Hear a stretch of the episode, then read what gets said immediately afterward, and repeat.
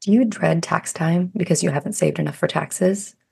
Are you totally confused and lost about your business finances? Do you worry that you'll never be able to retire or save for your kids' college education? If you bury your head in the sand because you think you'll never be a money person, I want to let you in on a huge secret. All you need to manage your private practice finances are a simple series of skills that you can learn. After all, you already did the hard work of graduating from college, becoming a therapist, and starting your private practice. Hi, I'm Linzy Bonham. I'm a therapist turned money coach and the creator of Money Skills for Therapists. I've helped hundreds of therapists just like you develop peace of mind about their money. I invite you to watch my free masterclass where I teach my four step framework to get your business finances totally in order. In the masterclass, I cover the three biggest mistakes that therapists make that keep them from getting clarity on their private practice finances, the secret that most accountants don't want you to know, and why working with your mindset and emotions is essential to changing your patterns with money. This masterclass is for therapists and health practitioners who are running or about to start a private practice. It is the first step in learning about my signature course, Money Skills for Therapists. Register today with the link in the show notes to take the first step to go from money confusion, anxiety, and shame to feeling clear and empowered about your money. I look forward to supporting you.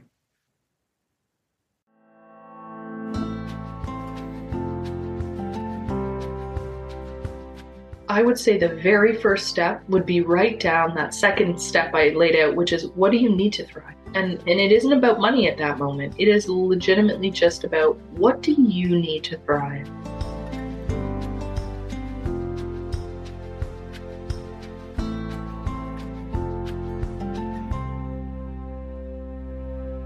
Welcome to the Money Skills for Therapists podcast, where we answer this question how can therapists and health practitioners go from money shame and confusion to feeling calm and confident about their finances and get money really working for them in both their private practice and their lives?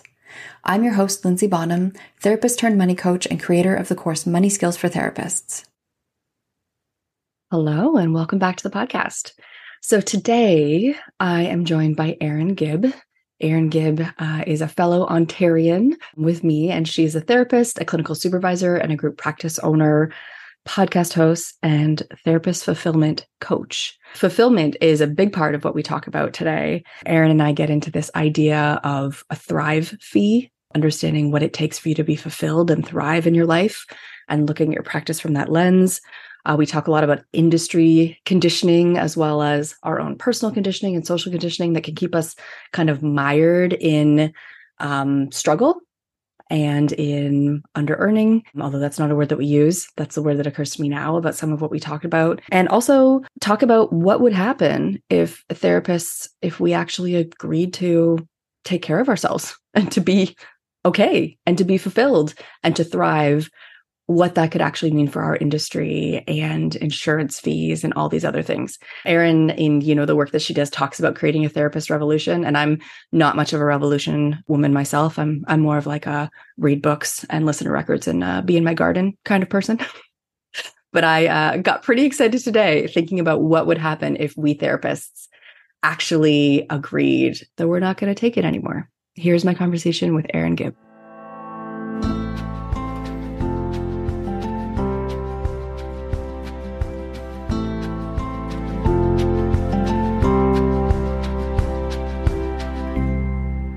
So, Erin, welcome to the podcast. Thank you. I'm thrilled to be here. So, Erin, you and I are both Ontarians. We are in the same geographical region. yes, we are. A few hours apart, which is like kind of novel in the online, you know, like therapist, consulting, business building space. I, you called it just before in our chat, just before we started recording, the soup that we're all in of different folks helping therapists. Usually people are scattered far and wide, but you and I are actually both Canadians in Ontario. Uh, so it's nice to have a kind of more local connection today. Yeah, we're kind of like neighbors. I actually interviewed someone recently who I didn't realize is literally a neighbor. I could probably walk to their house. and I was stunned because I've interviewed people from South Africa. Yeah. From, so it's cool to be, you know, neighbor. It's kind of novel, eh? Yeah, yeah, yeah. And also the definition of neighbor, neighbors becomes very generous when we're talking about like the entirety of North America and the world. So, Erin, could you tell folks as we dive in just a little bit about the work that you do. Yeah, absolutely. So I'll give a little bio to tell people about myself. I'm a therapist. Mhm. I am a group practice owner and a clinical supervisor, a podcaster, and a therapist fulfillment coach. Mm. So I'm going to focus on the last part because that is the part of the soup that I'm excited about. Uh, I'm excited about all of it, but I'm jazzed the most about that. And really, when I say therapist for the fulfillment coach, my purpose there is to really focus on fulfillment. And the interesting thing is that therapists really help others with fulfillment yes, all day. all day. And what I've seen from therapist after therapist is that actually we are really good at following rules. We're excellent students of our Mm. culture.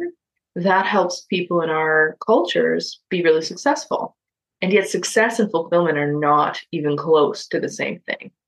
So, one of the things I help people with is understanding that when you create from the conditioning of whatever was taught to you to be a therapist, Mhm. uh, most times you're going to end up somewhere like burnout or perhaps self sacrificing, over responsible. These are all the things we're taught. And so the road to fulfillment doesn't come by moving towards the stuff we're supposed to do, it comes from creating from what would actually fulfill us. you know, there's a piece there that stuck out to me that I'm got my wheels turning. You said that we are really good at following society's conditioning. So we're good at helping other people succeed in society. Right. Can you say a little bit more about that part? Yeah. If you look at what it takes to become a therapist, we are good at being studious Mhm.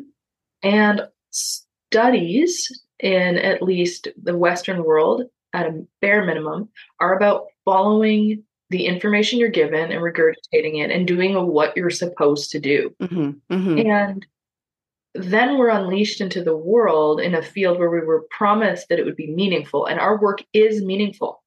But meaningful, kind of like success, doesn't mean fulfillment. Mm. You've been given these ingredients to not be well, right? So I I was recently on someone else's podcast and they were talking about therapists have this incredible difficulty charging what they're worth, for example, all these different mindset blocks. And I see that it goes back further.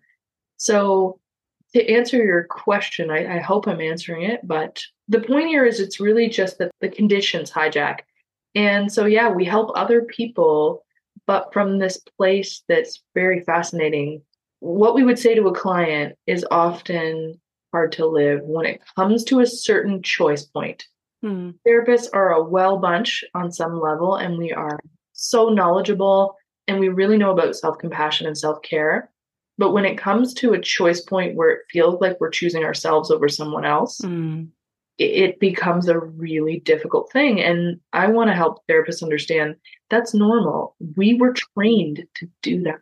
hmm Right. So that conditioning, then, like, you know, that training that we have, how does that show up in our practices in terms of finances and money? Oh, what a great question.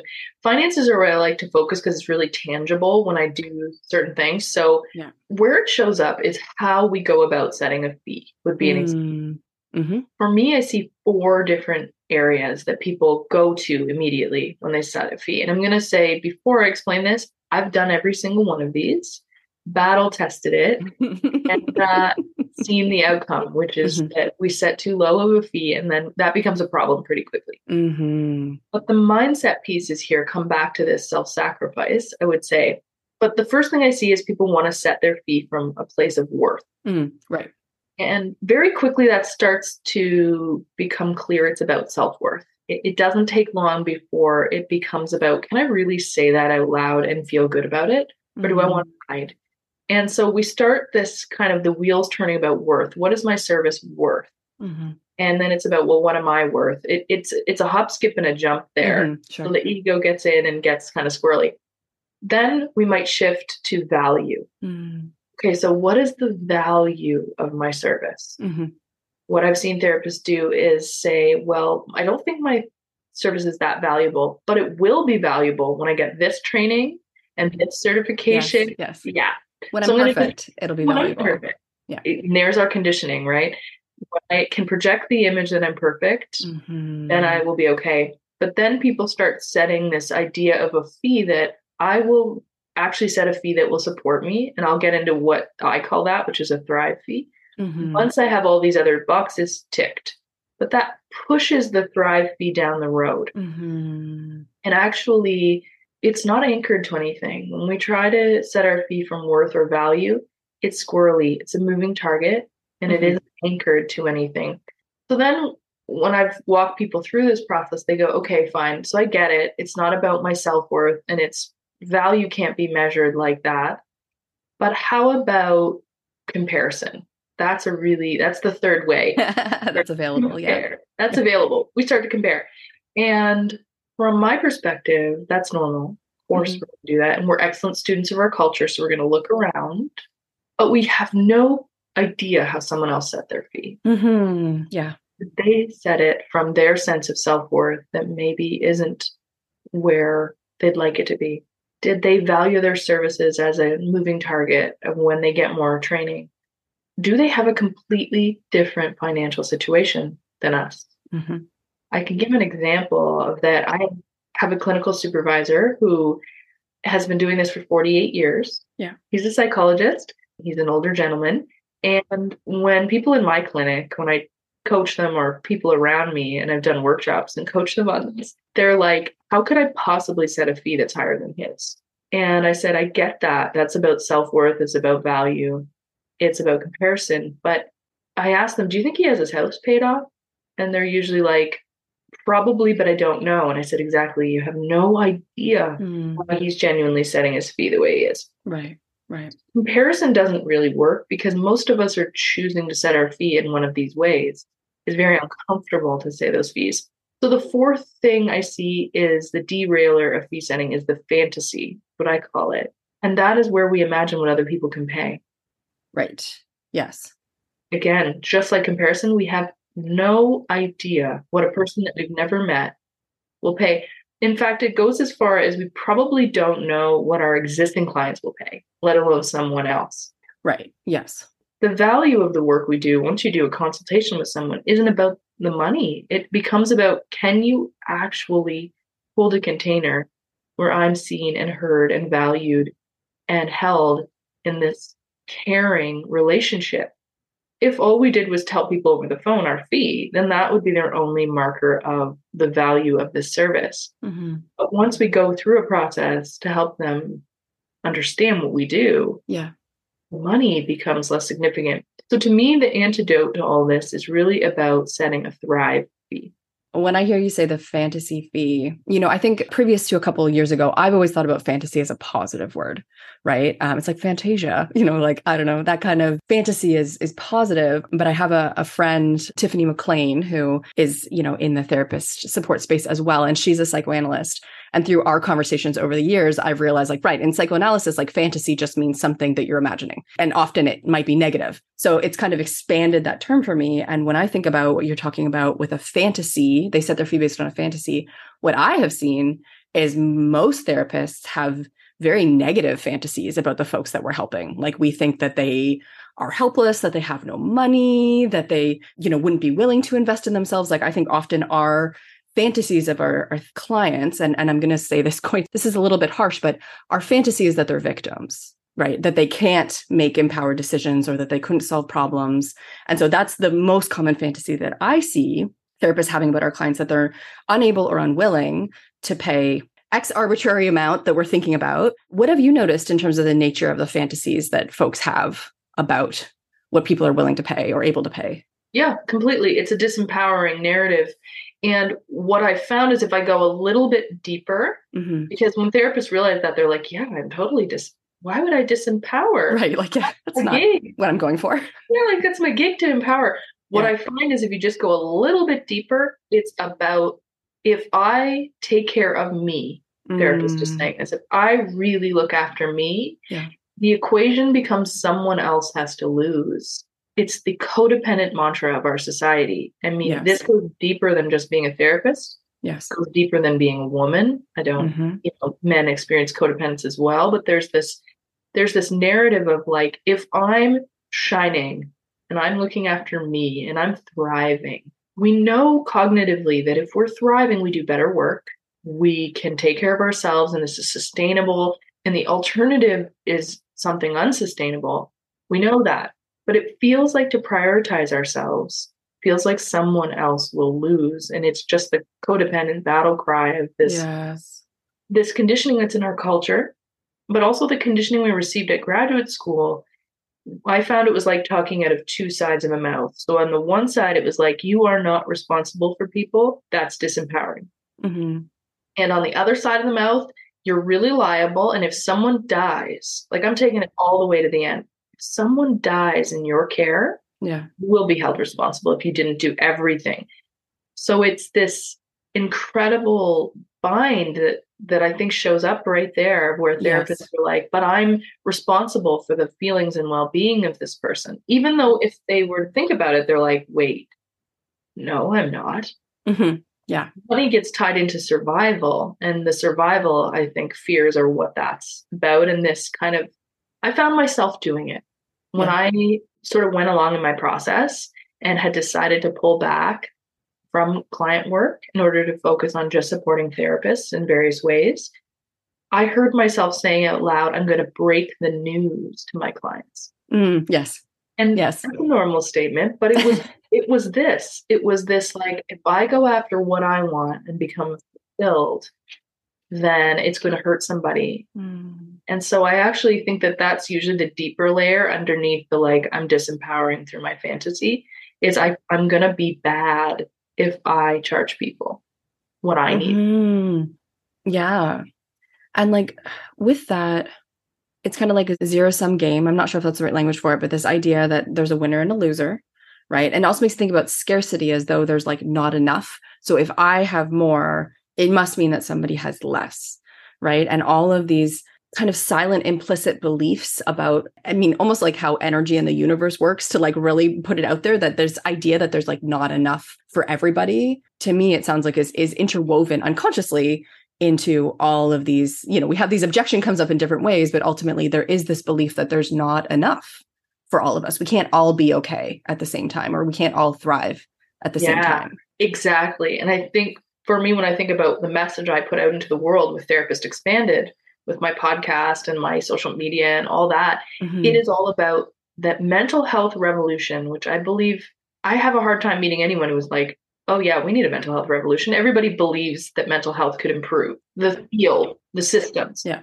But when I say, well, but me, mental health revolution is therapists living fully and freely because we move ourselves further, we get well. We then, it takes our clients so much further. It's fascinating what happens when we truly go for it. Yeah. We don't even have to say anything. The, the exchange with our clients changes. Then that means we are less likely to work in broken systems when we really start taking care of ourselves. Less likely to accept insurance that we don't want to accept. Yeah. And, and the list goes on. And what happens is we up level ourselves and it changes the field in micro ways, which turn into macro ways. Mm. I just had this fantasy of like therapists uprising and like just pushing insurance companies to pay more. Because I, I was also at the American Counseling Association. They had a conference in Toronto on Friday. So we went to check it out. And it was like very interesting. I felt like I, I was going to America, but I was in Canada because of the conversations that were happening and the folks that were there and the the, the vibe. But a lot of people were talking a lot about reaching marginalized communities, you know, lifting people up, addressing all these gaps in care. And like all these things are really real. And sometimes I think that we almost end up having to dissociate from these things in order to take care of ourselves, where we're like, but I can't fix that. So I have to focus on me. But when you say that, I'm like, right. But the next step is that if therapists were just unwilling to work for exploitive fees, insurance companies would have to change. Bingo. It, mic drop of the century right there. They would because people wouldn't accept it. The Yeah. other thing is the beauty for me, and I'll explain what I mean by a thrive fee because it explains this, Yeah. is that Yeah. social justice gets woven in there. When we look even before insurance companies, we're talking about the earlier conditioning. When I take on interns at our group practice, when we take them on, Mhm. we find literally a workaround to pay them. We actually Mm. have to do a workaround Mhm. so that we can pay them so that their universities do not come down on them. That is insanity. Mhm. Interns should not be slave labor. Yeah. So that mindset of how we start having trouble really setting fees, for example, or doing certain things. Remember, we were conditioned in that we were expected to work for free. right there, that excludes people who do not have as much financial means from entering this field. Mm-hmm. Because if you don't have enough to work for free and to pay for your schooling, then you can't even enter this field. So Yes. that also, I believe, needs to change, but that's an aside. So we'll come back to that. Yeah, we were working for free and then we accept lower insurance rates, perhaps. Yeah. And you were right. When we stop doing that, something changes. So when I talk about setting a Thrive fee, to put it into the most basic terms, the first thing I suggest people do is write out what you need per month on average to cover your basic needs. And basic needs will mean something a little different to everyone, but I'm going to just leave it there. Then the next thing you do is this is not a, a financial numbers game yet. You write out what you need to thrive. Do you need to save for retirement? Do you need five vacations a year? I mean, no one can tell you what you need to thrive. You know.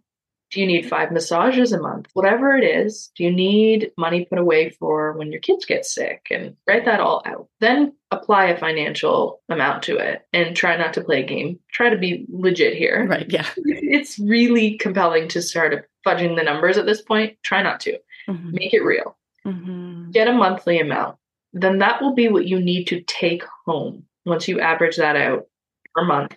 Mhm. And many people, it's a little shocking. But then you work out how many hours can you work in a week where you're still thriving. Yeah. So we're talking thrive. Again, don't fudge the numbers yet. Yes. Yes. Just- Yes. Legit. Can you work?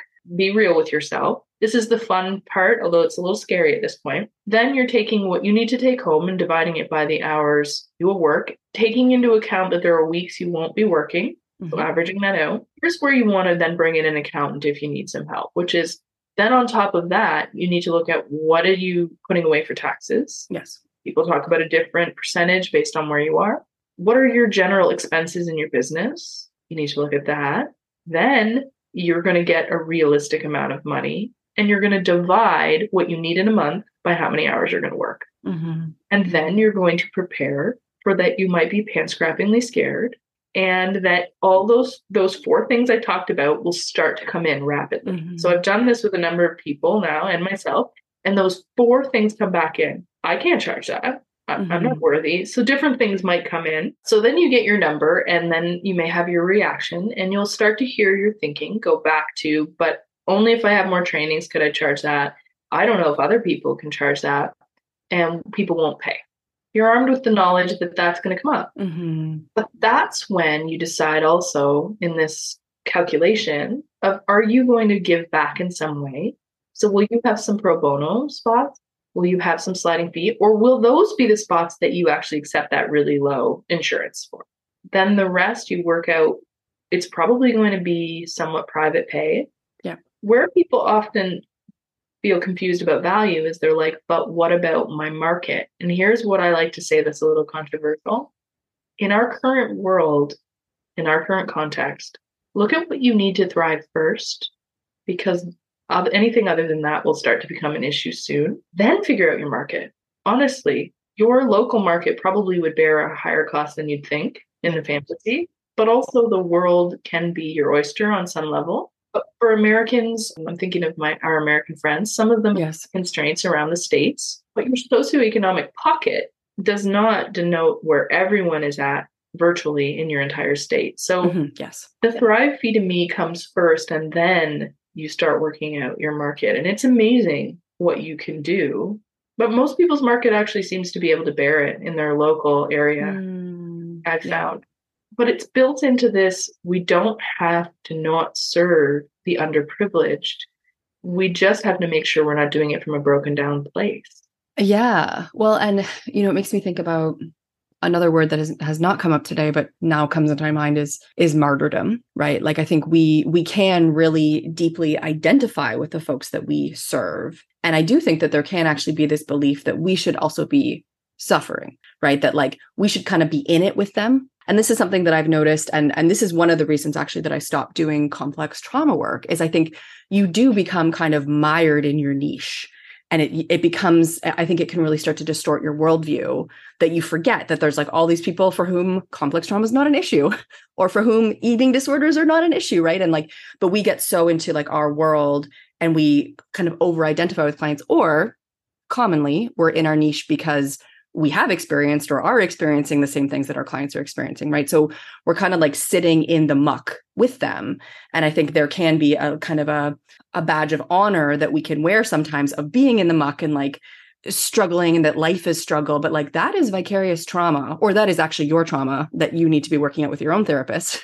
not just like colluding in with you know with your clients that things don't get better. And i i do think about that dynamic too of like how sometimes we are kind of repeating or keeping ourselves stuck in our own healing work by setting up practices where we are exhausted start to feel resentful feel used like maybe feel all the things that we felt our whole life how there can be other complexity to that dynamic too. 100% for me the blanket of conditioning it has a lot more nuance which is that that's what we're talking about our personal conditioning yeah. then that how that compounds with our professional conditioning that often says oh you were always a pleaser mm-hmm. and people always valued how you looked after their needs and not yours amazing Mm-hmm. that helped you Mhm. survive all that amazing empathy that you have kept you safe there are a lot of us entering this field myself included Yeah. who use our empathic gifts who use our ability to please and smooth social situations and be really liked and maybe martyrs and codependent in order to survive as children absolutely Mhm. our ideal client is often us at some point in our life sure of course and so, yeah, we can get so mired down. Absolutely. This week for my email list, I wrote this email and it was about about how the most cherished lies within ourselves we will fight to keep. And when we talk about therapist empowerment, therapist fulfillment, it's all of these things people want to shout from the rooftops at first of like, no, but I, I have to do what I'm doing. I Mhm. can't. What about all of my poor clients? Or what about, but it's amazing because it doesn't take long. We're a savvy bunch to realize wait, is that an empowerment? Mm. But at first, we often come out of the gate with our most cherished lies and the idea of giving them up, the idea of realizing we are stuck in the muck and that's not really helping us or the client. Mhm. The idea of us only taking clients as far as we've gone, that that's all we can ever do. yes So at first, therapists often fight this. I've seen it many times. There's like a, they come out of the gate like, but what about? And it's what you're talking about: the vicarious trauma, the burnout stuff, our own history, who we've been surrounded by, and then luckily, therapists can often go, "Oh yeah, that's my stuff, yes or that's their stuff influencing me." Yes. I love that point too of of we can only take our clients as far as we've gone. And I've certainly felt and experienced that, you know, in my years doing therapy as I moved forward in my own life, like you just have so much more that you can draw on when you're doing work with people. It's kind of like your sense of possibilities has expanded and therefore your sense of possibilities for your clients also expands. But until you actually step into that space yourself, you can't authentically help anybody else get into that space. Yeah, it's not even available psychically. I've Yeah. seen this with training interns. I'll ask a question of like, that was really an interesting intervention. Yeah.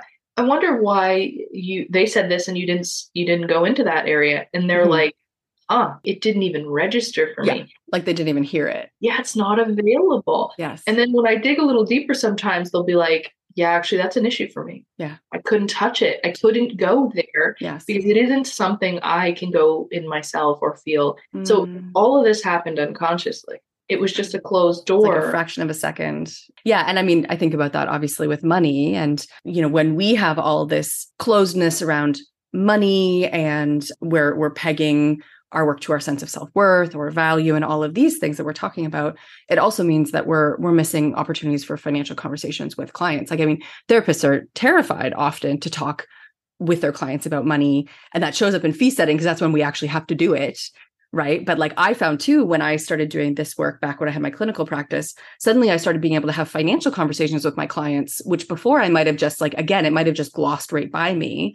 But then I was like, oh, no, we could actually like look at your bank statements together if you want and like be present with what's happening. And suddenly I had this intervention available to me that wasn't available before I started really expanding myself into this space. So I also think about that financially. Like there's just this black box that happens when we have all this stuff around money. We also cannot help our clients at all with their stuff around money. Completely. I think about this episode I did in my podcast about asking clients about their sex life. hmm But I think even harder is asking clients about their financial life. hmm And I think that's another place where this, like, I'm doing something wrong, can come up for therapists. Because if then we ask and the client says they have financial issues, Yes. and it's like, oh, am I part of that? Yes. Or Yes. am I helping them to better? th- Like, we can go into all that. So, yeah, sex and money are often not directly asked about by by therapists. Which is so interesting, though, that we take responsibility for that.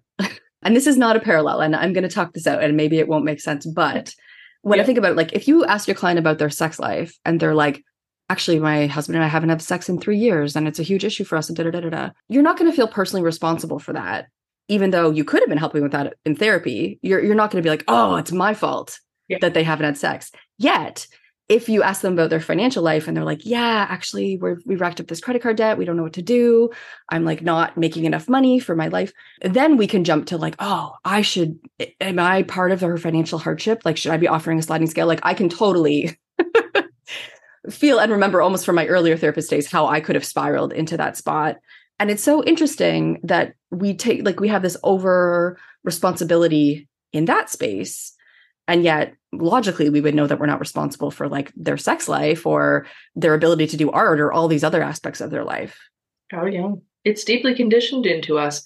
That fantasy we were talking about earlier about why do we look at clients like they're broke and all these different things. I really believe that that was something we were taught. Mm-hmm. Is Mhm. that Yeah. for me the biggest change here, or the biggest thing I think is an asset, and I don't know where it came from, and I'm so freaking grateful, is that I resisted looking at human beings as flawed or broken or Mhm. diagnosable or any of that from the beginning. Yeah. I did my master's in the States where my counterparts in the States, they diagnose. And so here in Canada, as a psychotherapist, we don't, right? No. Yeah. There, I was trained in diagnosis, a lot of abnormal psych. It was a much larger focus. Yes. But the whole time I was like, okay, to me, and this might be controversial, but the DSM is just the myriad symptoms of how trauma and attachment to stress play out. Mm-hmm. To me, they're they're not, I can't look at a person like that because what I see is the sun that's behind the clouds. I'm always looking for that and to show them the sun that's behind the clouds. Mm-hmm. So I think it helped me in this way to not disempower. But I'm so gr- very grateful for wherever that came from, Mm-hmm. however I saw people. And I look back at my childhood growing up in Parkdale in Toronto in the Mm. 90s.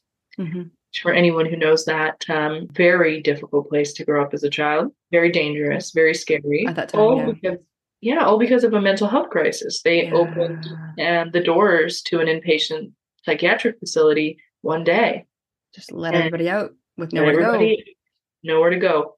And so I learned as a child, like it, it was scary, but I was so grateful that I internalized the message of people needed help, Mhm. but that they weren't broken. I don't know where that all came from, but it felt important to tell you that Mhm. that that has been the thing that's helped me because all of these different things we're talking about, I've experienced them too. The moments where a client says they're struggling and I think about my fee and I'm like, okay, you, you aren't here to rescue them. Mhm. They Mhm. will ask. yeah. Yes. Soothe yourself. Love yourself. They will they Mhm. need it. Yes. So for folks who are listening and who are like, okay, I want to take a little bit of this. Some of this has resonated. This has made Yeah. sense. What would you suggest as like the first baby step that someone could take towards moving more into this like thrive fee space? I would say the very first step would be write down that second step I laid out, which is what do you need to thrive? And and it isn't about money at that moment. It is legitimately just about what do you need to thrive? And you can look at that in several ways. Sometimes people get sick a lot in this work. Yes. And of their, you know, their body and sometimes the subconscious saying, like, I need more breaks. Mhm. I need way more breaks. So think outside the box and what do you need to thrive? Do you need a, a day? I'm going to, you know, project here. I'm going to talk about myself, I guess. Yeah. I need to meditate in the morning. I need time for that. That's really important for me. So I'm not seeing a client first thing. I'm not seeing anyone first thing. Right. Yeah. Whatever you need to thrive, start there. And it isn't about the mind will start to talk us into, but that's not possible. Open up a different place in yourself and just just look at what you need to thrive, whether it feels quote unquote logical or not. Another piece I would add is about it's hard for me to say all this, and I'd be remiss to not mention fulfillment.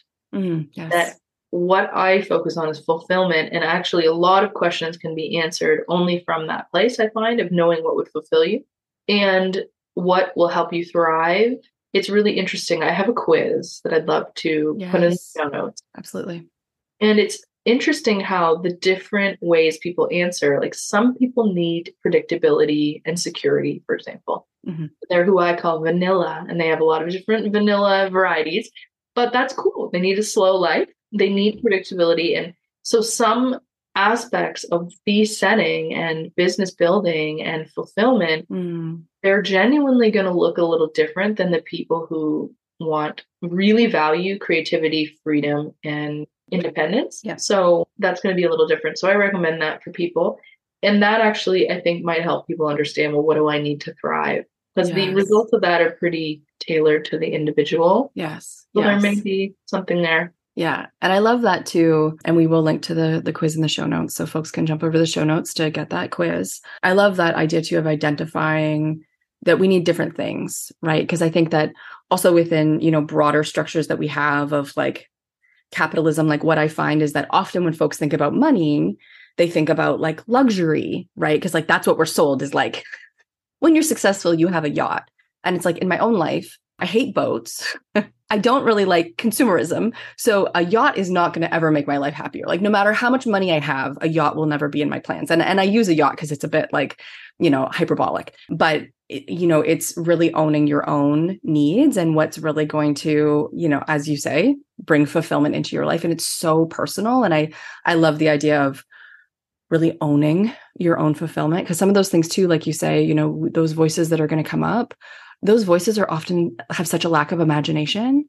And something like what you mentioned of like having a spot open every morning to meditate from an outside perspective anybody else can see is completely doable. And you can completely set up a schedule like that. But we're going to have parts of us that get afraid. So love this suggestion of just like getting that all down and like folks can go and grab your quiz and, and dig into what this means for them. That's a, a great gift. Thank you erin for sharing that with the audience uh, who are listening today. My sincere pleasure. So, Erin, if folks want to find you, connect with you, where can they do that? Well, the quiz is kind of a choose your own adventure. And actually, part of why I suggested is that once you fill it out, it'll give you your personal results to you. And then it'll give you podcast episodes that are tailored like to what is going on for Mm, you. Beautiful. So that I find is the best way because we are a society right now that has a lot of information coming at us. Mhm. So when I thought about that, I thought about like how could I curate something that's like here, if you're interested, it's it's for you. Yes, so that that would be my suggestion. But otherwise, if people are really big podcasters, I mean, Therapist Expanded, you could just check it all out rather than wait for it to come to you. Yeah. Mm, that's another place as well. Great. Awesome. So the quiz is their gateway into kind of personalized content from you, um, or Therapist Expanded is your podcast. Yes. Awesome. Well, thank you so much, Erin, for joining us today. Oh, it was a gift. Thank you.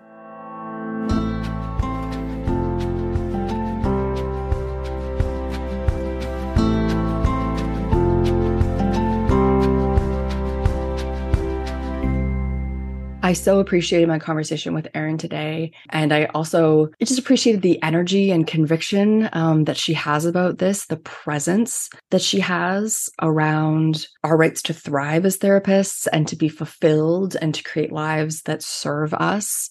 It's very much an embodied feeling from her. And I think so many of us um, would be well served to take on even some more of this.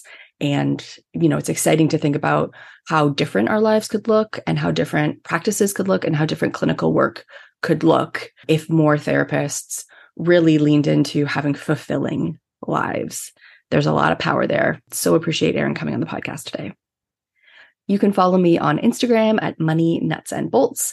And if you're enjoying the podcast, please jump over to Apple Podcasts and leave us a review. Google reviews are also welcome. I got a Google review the other day. I was like, oh, yeah, Google reviews are also a thing. Uh, Google reviews and Facebook reviews are also welcome. So I should mention that. If you, like me, are not an Apple user, and so you cannot leave reviews on Apple Podcasts, which I've tried and could not figure it out, leaving me a review on Google, just on like our profile or on our Facebook profile, is also a great way to just get more eyes on the work that we do and and help people know what you find helpful and what your experience with the podcast and uh, and the work that I do is. Thank you so much for listening today.